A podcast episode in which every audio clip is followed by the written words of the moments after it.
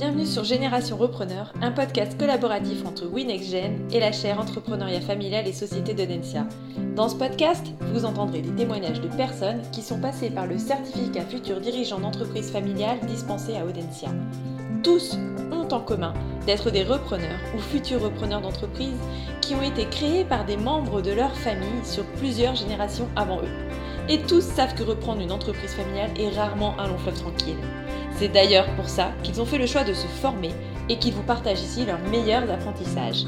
Si vous avez apprécié ce podcast, la meilleure façon de nous le faire savoir est de nous laisser vos commentaires et de le partager sur vos réseaux sociaux. Bonne écoute à tous Bonjour Juliette, bienvenue sur le podcast Génération Repreneur. C'est un grand plaisir pour moi de te recevoir depuis le temps que je voulais t'interviewer. Tu es cofondatrice avec ta sœur Charlotte d'une très jolie marque de vêtements pour hommes qui s'appelle Montlimar, qui est née en 2016. Tu vas nous en parler juste après. Moi, ce que je trouve intéressant dans ton histoire, c'est que Montlimar est né de l'envie de poursuivre l'aventure familiale qui a été créée par tes arrière-grands-parents euh, pour planter le décor et permettre aux auditeurs de se plonger dans le podcast, est-ce que tu accepterais de nous raconter d'où est venue ton envie d'entreprendre? Oui, bien sûr. Euh, bonjour. Donc, euh, mon envie d'entreprendre, c'est assez simple en fait. C'est que j'ai grandi un peu dans un milieu et surtout dans une histoire d'entrepreneur. mes arrière-grands-parents ont fondé euh, le groupe ERAM en 1927. Alors, j'ai pas eu la chance de les connaître, mais j'en ai beaucoup entendu parler. Et mon grand-père a pris la suite euh, du groupe euh, et j'habitais dans le même village que lui, donc j'étais vraiment aux premières loges. Et c'est surtout mes parents, donc Xavier et Catherine, qui en 1991, donc j'avais deux ans, ont créé l'enseigne Gémeaux donc j'ai vraiment assisté, euh, pas, pas, vraiment de près dans l'émission, mais disons qu'avec mes yeux d'enfant, j'ai bien vu ce que c'était d'entreprendre, euh, d'être passionné, de travailler. Et ça m'a toujours euh, intriguée et intéressée. Et je pense que clairement, ça, ça, ça me vient de là. Voilà. Avec ta sœur, vous avez toutes les deux fait une école de commerce? Euh, mais pour autant, vous n'êtes pas tout de suite euh, parti travailler dans l'entreprise familiale. En fait, vous avez voulu faire euh, votre parcours chacune de votre côté. Qu'est-ce qui vous a poussé à vous réunir justement dans la création de cette marque? Alors, bah, depuis toujours, ça enfin, je me suis toujours dit que je montrais un jour quelque chose, peut-être avec ma sœur, mais en tout cas au sein du groupe, mais par contre, je ne me voyais pas du tout commencer directement par ça. J'avais envie d'avoir un petit peu d'expérience. Donc, j'ai commencé euh, chez Maison du Monde, où j'ai été euh, acheteuse chef de produits. C'était mon premier travail. Et ma sœur, de son côté, elle a fait l'IFM, donc l'Institut français de la mode. Donc, on a un peu tracé notre chemin, euh, chacune de notre côté, jusqu'à avoir des conversations au départ un petit peu sur le ton de la blague, de ah, un jour, on montrera notre marque, ça s'appellera comme ça. Enfin, au début, c'était vraiment de l'ordre du, fantasme, hein, on va le dire. Et euh, petit à petit, c'est devenu de plus en plus sérieux jusqu'au jour euh, en 2015 où on s'est vraiment posé la question sérieusement de bon, est-ce qu'on est-ce n'irait pas quand même, euh, à force d'en parler, est-ce que c'est pas le moment? Donc voilà. Donc lorsqu'avec Charlotte, vous avez pris la décision de lancer Montlimar une bonne fois pour toutes, vous êtes allé voir votre père euh, et là, il vous a proposé de développer votre marque avec l'appui du groupe. Donc j'imagine que c'était quand même quelque chose d'assez inespéré pour vous. Cependant, euh, en fait, il ne faut pas qu'on s'y méprenne. C'était pas euh, pour lui, il ne s'agissait pas de vous faire réellement une fleur. L'idée, c'était d'apporter un œil bienveillant, mais quand même exigeant. Et vous, vous avez pris les choses dès le départ très au sérieux. Comment ça s'est passé cette première étape euh, par laquelle vous, vous êtes passé justement pour euh, vous lancer avec l'appui du groupe ERAM? Alors, euh, c'est pas vraiment lui qui est venu nous chercher. C'est, il, était un petit peu témoin euh, de nos conversations. Voilà, il regardait ça d'un œil. Et donc, c'est un jour, on est allé le voir en lui disant voilà, là, c'est plus une blague finalement. on a vraiment envie de se lancer. Donc, donc, euh, comment on fait? Donc, euh, on, lui a un petit peu parlé du projet de marque qu'on avait. Donc, on savait qu'on voulait monter une marque pour hommes. On avait quelques idées de positionnement, etc. Il nous a, il nous a, voilà, on a, on a discuté, on a confirmé notre envie. Et c'est là où lui nous a d'abord laissé notre chance en nous disant, bah, travaillez dessus si vous êtes d'accord. Et euh, avec un, une deadline, une deadline pardon, entre guillemets, qui était une présentation euh, au comité de direction du groupe d'un projet un petit peu mieux ficelé, euh, avec vraiment une idée de marque, d'ADN et, euh, et, de plan, de business plan, si, on peut dire. Voilà, et, donc c'est le jour où on a présenté le projet devant le comité de, direction, donc ça c'était en mai 2016. Euh, où on, a, on est passé vraiment deux heures, comme peuvent passer d'autres personnes du groupe de temps en temps pour, pour discuter en leur présentant notre projet. Et la demande de notre père et notre demande aussi d'ailleurs, c'était vraiment que les avis soient objectifs, euh, sérieux, critiques euh, et pour, bah, pour être sûr que le projet voilà, avait un sens, même si nous on en était convaincus, mais pour être sûr que tout le monde soit convaincu du projet et, ça nous donnait ou pas, mais là en l'occurrence oui, le feu vert pour euh, travailler dessus à plein temps et, euh, et bah, construire la marque. Mmh. Aujourd'hui, Montlimar, c'est une euh, start-up qui est intégrée au groupe comme une filiale juridiquement. Je pense que c'est important de le préciser parce que les projets d'intrapreneuriat par des enfants, on va dire, ou, euh, qui font partie d'une famille actionnaire sont encore assez rares. Euh, toi, est-ce que tu peux nous donner les points positifs et ceux qui seraient plus à mettre dans la colonne des moins euh, à se faire aider ou à aider comme entreprise des projets des jeunes générations? Oui. Euh, alors pour, pour Charlotte, euh, donc avec qui j'ai créé la marque et moi, il y a clairement beaucoup plus de points positifs que de points négatifs. Euh, le gros point positif que je vois d'abord, déjà, c'est le soutien financier c'est-à-dire de voilà, on n'est pas allé voir des banques, on est allé voir le groupe. Donc c'est une autre forme de pression, mais c'est clairement pas la même chose. On met pas forcément notre vie de famille en jeu, etc. Donc par rapport à un entrepreneur, ça, on en est consciente.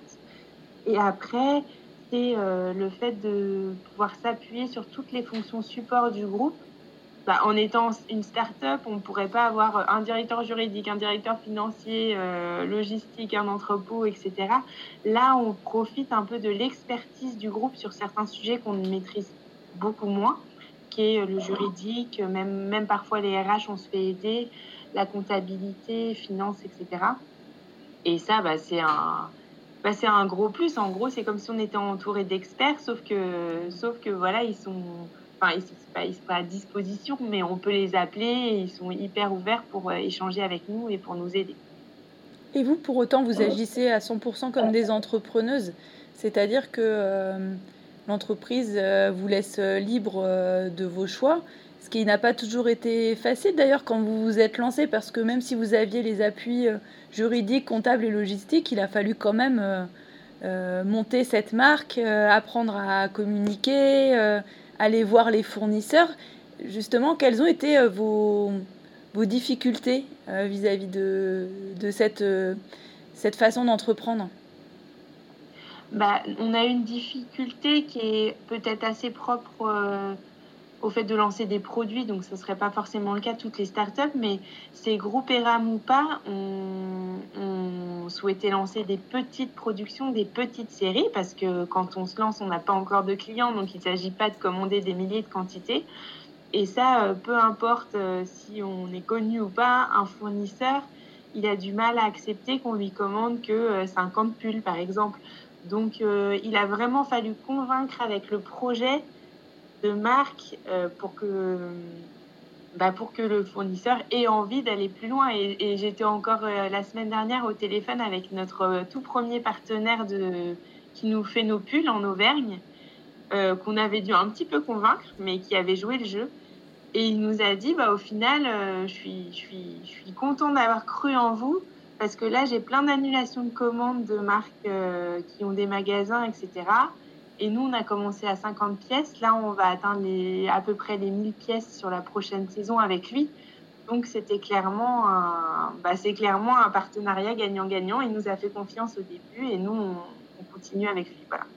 Du côté de l'entreprise familiale qui va soutenir les projets des nouvelles générations, euh, est-ce que euh, vous êtes déjà euh, penché sur les avantages que ça lui procurait? Est-ce que vous le voyez comme un, élixir de jouvence, une opportunité aussi peut-être pour les nouvelles générations de de faire leur, son propre chemin, enfin de faire leur propre chemin, euh, tout en restant finalement pas très loin euh, quand même euh, du groupe familial. Est-ce que c'est une opportunité diversification? Vous avez déjà de votre côté avec Charlotte eu l'occasion d'en discuter avec votre, votre père ou avec d'autres personnes, des cadres dirigeants du groupe? Bah, le, groupe est de toute façon très ouvert aux nouveaux projets, euh, même d'intrapreneuriat salarié par exemple. Donc que ce soit des projets de diversification, euh, pas exactement dans le vêtement, ou, euh, bah, de nouvelles marques. Donc c'est, je pense que c'est, quand on en discute avec mon, notre papa, c'est, il est heureux qu'on ait fait ça dans le groupe, je pense et on peut apporter un œil neuf euh, sur, le, bah, sur le métier et sur euh, le secteur par le, le, on va dire par le prisme du digital, numérique, réseaux sociaux, etc., qu'on maîtrise et qui n'est pas forcément son cas, et par le prisme du développement durable, qui est très très important pour lui et pour le groupe. Mais nous, ça nous permet d'être comme un petit laboratoire, on va dire, parce que bah, on, est très jeune, donc on a pu faire les choses bien dès le début. Et euh, on peut, dès qu'une décision est prise, on peut l'appliquer tout de suite. Alors qu'évidemment, euh, quand une décision est prise chez Gémeaux, avec 500 magasins et, euh, voilà plusieurs milliers de collaborateurs, bah, même si c'est même si tout le monde est d'accord, ça prendra forcément plus de temps. Donc je pense que c'est un c'est un plus, ça permet d'aller vite, d'avancer, et c'est un plus pour tout le monde. Très bien. Comme le podcast est lié au certificat futur dirigeant d'entreprise familiale, j'avais envie de te poser la question suivante parce que tu es entrepreneuse et donc pas encore directement dirigeante du groupe familial ou du moins pas encore. Euh, qu'est-ce qui t'a amené euh, personnellement à faire cette formation? Alors j'ai fait cette formation euh, juste après être partie de Maison du Monde. Donc en fait, ça a vraiment euh, coïncidé avec mon entrée dans le groupe. Euh, j'avais, enfin, je trouvais que c'était le bon moment parce que euh, je savais pas trop comment je pourrais me placer. Je connaissais pas vraiment le milieu. J'ai aucun ami qui est dans ce cas avec une entreprise familiale. Donc j'avais jamais eu des discussions et je me rendais pas exactement compte de ce que ça impliquait. Et ça m'a permis, euh, en, premier, en premier lieu, de rencontrer bah, des, personnes qui étaient dans mon cas. Donc, peu importe la taille de l'entreprise, le secteur, enfin, il y avait personne qui était dans le textile. Euh, ça, ça c'était un petit peu ma crainte du début. Je me suis dit, oui, mais les autres, ils sont pas comme moi, on n'aura pas les mêmes problèmes. Non, en fait, on a vraiment tous les mêmes questions, qu'on soit 5 dans l'entreprise ou 5000, ça ne change rien du tout. Donc ça, ça a été la grosse force. Ça m'a permis de me faire un réseau bah, qui me sert encore aujourd'hui quand j'ai besoin d'échanger. Et euh, ça m'a aussi permis de, bah, d'anticiper un peu toutes les questions que je pourrais me poser euh, au cours de mon parcours et de, de préciser justement mon parcours en me disant, euh, enfin, ça a vraiment confirmé l'idée que pour moi, créer une marque dans l'entreprise, dans le groupe, c'était la meilleure façon de m'intégrer. J'avais des craintes un peu de légitimité, de d'arriver à un poste pas utile, etc. Et, je me suis rendu compte euh, au cours du certificat que ça remplissait euh, tous les critères euh, que je recherchais. Donc si c'était à refaire, tu le referais à 100% de la même manière, j'imagine? Voilà, si c'était à faire, je le referais. Je l'ai déjà conseillé, donc je referais tout pareil. Parfait. Merci beaucoup, Juliette.